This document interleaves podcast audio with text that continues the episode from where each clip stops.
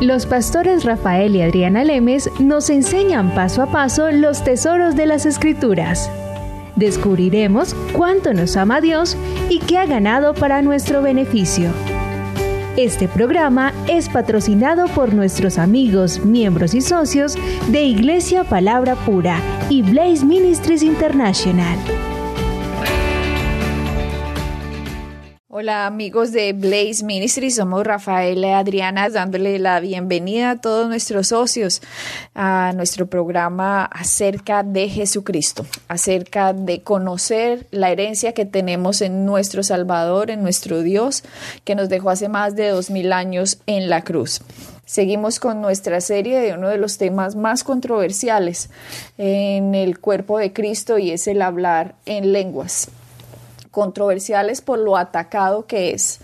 Pensamos que Rafael y yo, que el hablar en lenguas tiene tantísimo poder en la vida de un creyente que el mundo de las tinieblas se ha infiltrado en la iglesia a tal manera que ha puesto a este don como si fuera del mal o ha puesto el don de lenguas como si fuera algo que no es para nosotros. Todo para que no hagamos uso de una de las armas dejadas por nuestro Señor Jesucristo hace dos mil años a los creyentes. Claro, Adriana, tienes que tener en cuenta que el hablar en lengua es algo muy poderoso que, es, que ha sido dado al cristiano, como tú lo acabas de decir. Entonces el enemigo lo pelea muy fuerte. El, el hecho, Adriana, de que tú y yo tengamos la capacidad de poder orar la voluntad perfecta de Dios, no simplemente la buena y agradable, sino la perfecta voluntad de Dios nuestras vidas, de que podamos orar la voluntad de Dios para esta tierra, para los creyentes, de que podamos hablar en un lenguaje perfecto, que nos... De hecho, la palabra nos dice en Primera de Corintios que cuando hablamos en lenguas no estamos hablando al hombre, pero le estamos hablando a Dios directamente, su perfecta, estamos orando su perfecta voluntad. Eso tiene que ser para el enemigo un caos. Un caos y por eso, Rafael, ¿cuántos creyentes en el cuerpo de Cristo no lo hacen? Primero se sienten ridículos, se sienten tontos, eso no sirve para nada, yo no entiendo, yo solo estoy trabando la lengua, yo no estoy diciendo nada, eso es mentira, eso no es así, ay, eso es, imposible. Tienen un bloque de una fortaleza de mentira en la mente que no los deja poner fe en lo que la palabra dice. Muchos dicen, bueno, eso es para otros, porque la palabra dice, no todos hablan en lenguas. Yo he leído ese versículo no entienden las personas que hay una diferencia del don de hablar en lenguas ante una congregación con la interpretación a la oración de hablar en lenguas individual y particular de cada uno de los miembros del cuerpo de Cristo. No todos hablan en lenguas para un mensaje a la congregación. Claro. Porque hay mensajes, por ejemplo, yo, Rafael, cuando he estado en congregaciones, que tengo el don de lenguas para darlo con la interpretación que no siempre se da, no siempre pasa, es algo simplemente sobrenatural, es lo que, que hay un mensaje que el que está en la congregación dando, da un mensaje a la iglesia como cuerpo de Cristo. Para edificarla. Para edificar al cuerpo de Cristo, da un mensaje en lenguas y la interpretación lo acompaña. Eso es muy diferente a mi lenguaje diario. Yo estaba en iglesias en donde en ese momento he dado un mensaje en lenguas y lo doy con la interpretación, pero eso no es lo mismo a cuando yo estoy en mi casa orando en lenguas que estoy cocinando o sentada o orando o en el carro manejando y voy orando en lenguas. Es muy distinto ese orar en lenguas que es voluntario al, mensaje de orar en lenguas a la congregación, que es algo simplemente en medio de una enseñanza que uno está dando, siente la necesidad de decir algo en lenguas al cuerpo de Cristo con la interpretación. Sí. Y Adriana, perdona una cosa, pero quiero que, quiero que algo quede bien claro. Cuando tú hablas en lenguas o, un creyente habla en lenguas y hay interpretación para la iglesia, para el cuerpo en el cual está localmente, esa palabra siempre va a edificar. No es para condenar, no es para culpar, es para edificar. Por lo tanto, una persona que se levante y dé la interpretación diciendo algo contrario a lo que sea edificar, no es de Dios. Eso es una cosa que tenemos que tener y seguramente entraremos esto un poquito más adelante, pero tengamos claro desde un principio de que la palabra de Dios siempre está para edificar al cuerpo. Así es, Rafael. Entonces, esas personas que toman ese versículo que dice, no todos hablan en lenguas, no todos eh, tienen este don, entiendan, se refiere el don dirigido al cuerpo de Cristo. Pero el bautismo del Espíritu Santo con la evidencia de hablar en lenguas le pertenece a cualquier nacido en, de nuevo aquí en la Conchinchina pero que el mundo de las tinieblas lo ha atacado de tal manera para quitarle una de las armas más valiosas al, al cristiano. Nosotros en Efesios habíamos estudiado ya la armadura de Dios, en Efesios 5.10, que nos muestra eh, el apóstol Pablo eh, a la iglesia de Éfeso, como nos dice que la armadura de Dios está, miren, leámoslo, 11, vestidos de toda, perdón, pero es que aquí no dice vestidos de una parte, aquí dice vestidos de toda, Entiendan, estamos leyendo la palabra de Dios, estamos leyendo la escritura, estamos leyendo lo que nos dejó nuestro Jesucristo cuando fue a la cruz y resucitó y ahora está sentado a la diestra de Dios Padre como nuestro gran sumo sacerdote y nos dejó unas instrucciones en la palabra por Dios. Y aquí dice, vístanse de toda. Ahí no dice de una parte, Rafael, dice de toda de toda, de toda, de toda, de toda la armadura de Dios para que podáis estar firmes contra las acechanzas del diablo. O sea que si yo me quito partes de la armadura, no puedo estar firme contra las acechanzas del mundo de las tinieblas que está buscando robar, matar y destruir mi vida. Claro.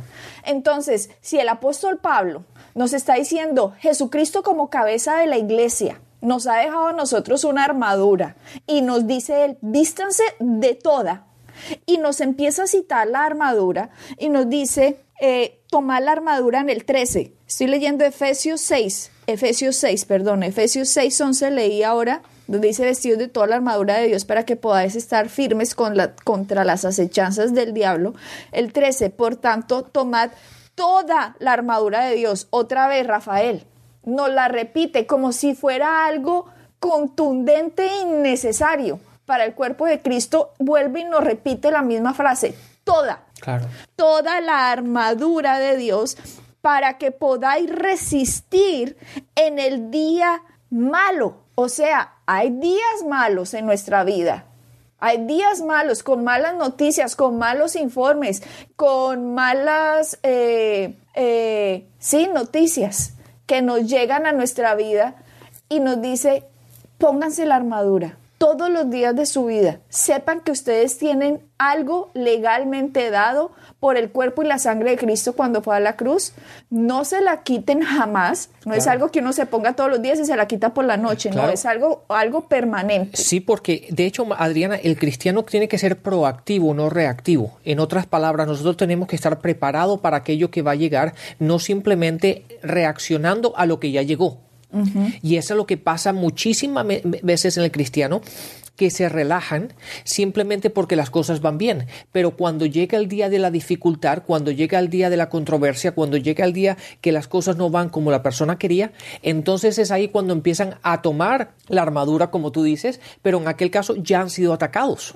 Entonces es mejor, como tú dices, el siempre y nunca quitársela, el constantemente estar vigilantes, es estar uh, vigilant, como se dice en, inglés, vigilantes, preparados para cuando lleguen esas, esos momentos, esos días, esas dificultades, es ser, ser proactivos y tener la victoria antes de que la batalla empiece. Esta armadura es poner fe en el sacrificio de lo que Cristo hizo, que Él me ha dejado a mí embestido de unos dones, los cuales yo tengo que tener presente todos los días de mi vida. Por eso cuando empieza Pablo a describirle en el 14, pues dice, estad pues firmes, ceñidos vuestros lomos con la verdad y vestidos con la coraza de la justicia. ¿Cuál es la verdad? Jesucristo es la verdad. no hay otra verdad. Cualquier otra cosa contraria a lo que Jesucristo ganó en la cruz es una mentira. Si usted viene y le dan un reporte y le dice, usted se va a morir de cáncer en tres meses, eso es una mentira que está yendo contra la verdad que Jesucristo dijo que por sus llagas nosotros fuimos sanados. Correcto. Esa es la verdad. Por eso cuando nosotros tenemos siempre conciencia y creencia de lo que Cristo ganó, cuando viene la mentira, nosotros estamos protegidos por una armadura donde lo que ganó Cristo es la verdad. Y nos dice, vestidos con la coraza de justicia. Ya estudiamos la justicia, nosotros somos la justicia de Dios en Cristo Jesús. Dios a nosotros no nos ve pecadores. Nosotros, Dios no nos está condenando. Lo que le pasaba a Camilo es que él no se veía justo, Rafael. Él se veía pecador. Era un muchacho nacido de nuevo, metido en el mundo de las drogas y del robo callejero, y el muchacho obviamente nunca le enseñaron el Evangelio, el muchacho se sentía pecador y me escribió Rafael al Facebook diciéndome algo que a mí me empezó a pasar cuando escuché a, Blaze Ministries, es que yo ya me creía que era justo en medio de cuando yo me estaba drogando, yo decía, yo soy justo en Dios. Yo soy el Hijo de Dios, amado de Dios, soy la justicia de Dios en Cristo Jesús. ¿Qué pasó? Empezó a ponerse la armadura que la religión le había quitado y por lo tanto él seguía hundido en el mundo de la drogadicción. Exacto. Pero ahora se estaba poniendo la coraza de justicia. Estaba entendiendo quién era su Dios y su Padre, quién era su Salvador. Se estaba de nuevo Rafael empoderando con toda la armadura, porque la religión le quita a usted partes de la armadura pero la orden de la cabeza de la iglesia Jesucristo es toda la armadura la tiene que tener puesta. Sí, mira lo que dice en primera de Pedro 5 a 5.8 dice, sed sobrios, velad, porque vuestro adversario el diablo, como león rugiente, anda alrededor buscando a quien devorar.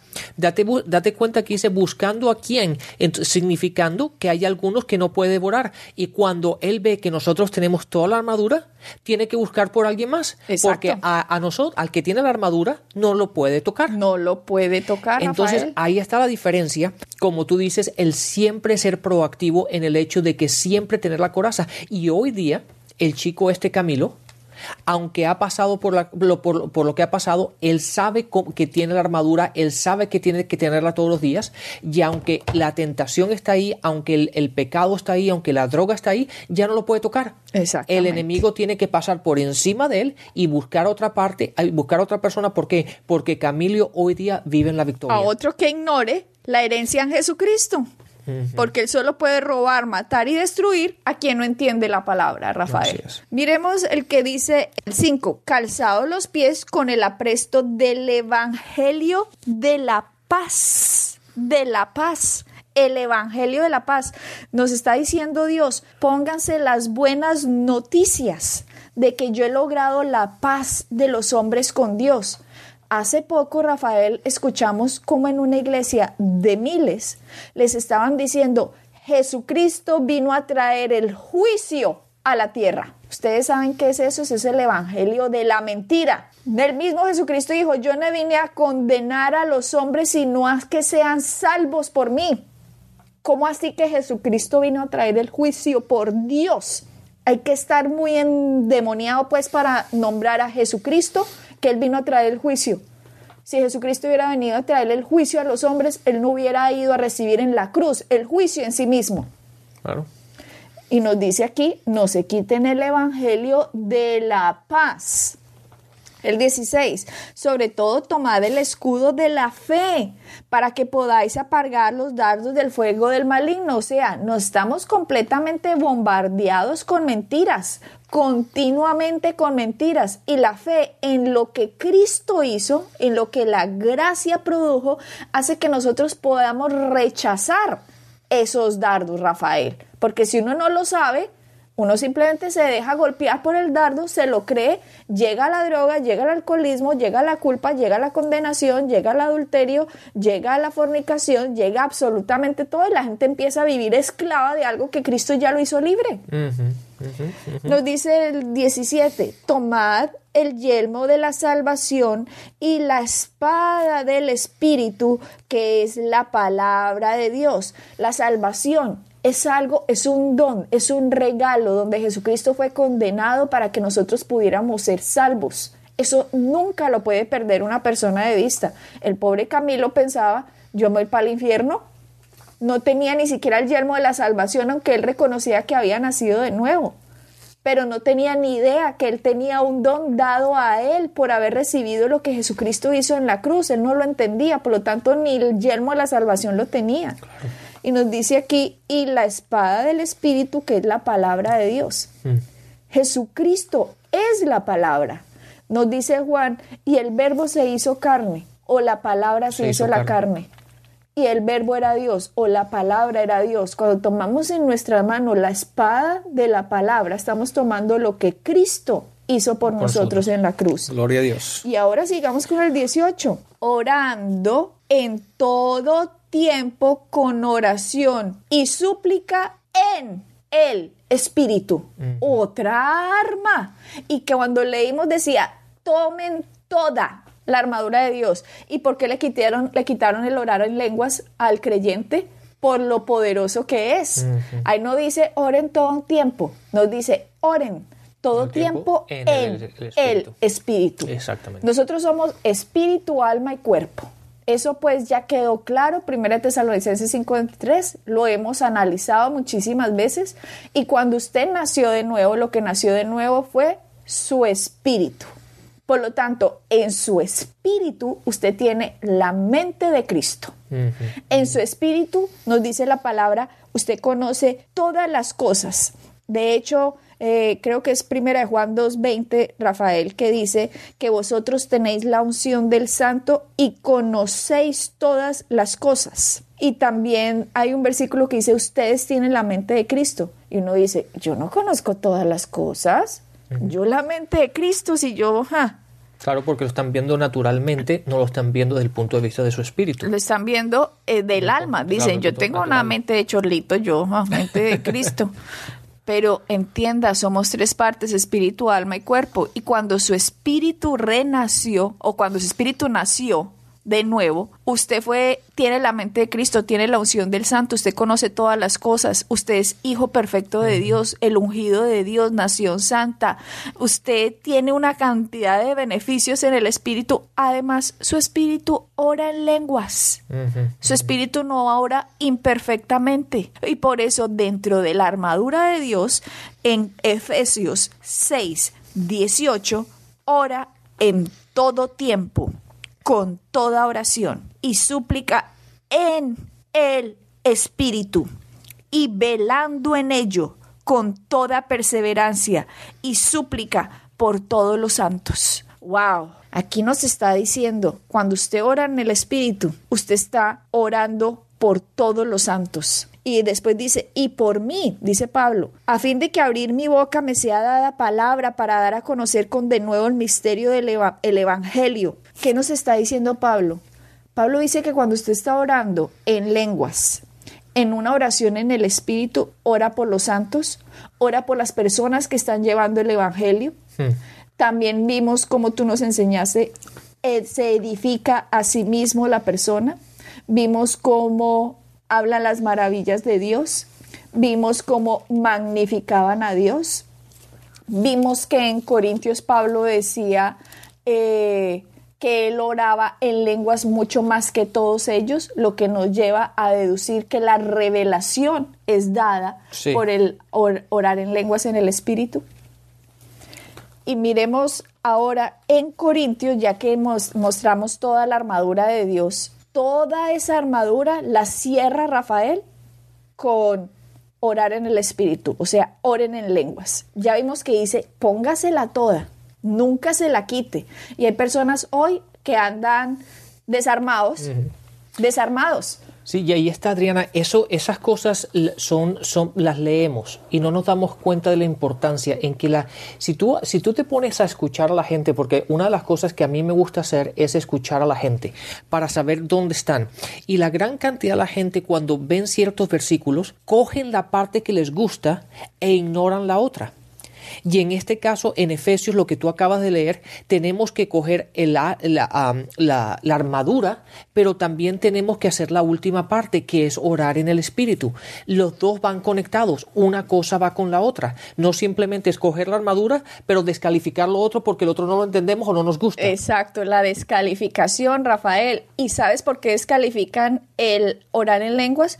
Porque a la gente le parece ridículo. Mm. Ya les han metido que es ridículo, ya les han mentido que es mentira, ya les han metido que no todos oran en lenguas. Lo que está buscando, mis queridos oyentes, el reino de las tinieblas es engañarnos.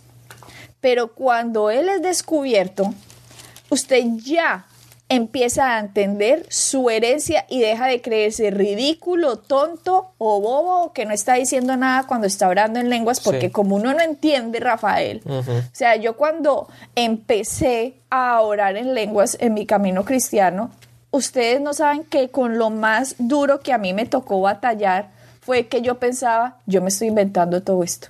Claro. Yo no estoy diciendo nada. Porque desde, el punto de vista natural, Adriana, el, ser humano le gusta analizar las cosas. Y cuando empezamos a analizarlo, desde el punto de vista natural, no tiene sentido. Y ahí está el problema. Pero la situación es que, como lo dice la palabra en Romanos, nos dice, el, el, justo caminará por fe. Y si la palabra lo dice, tiene que ser.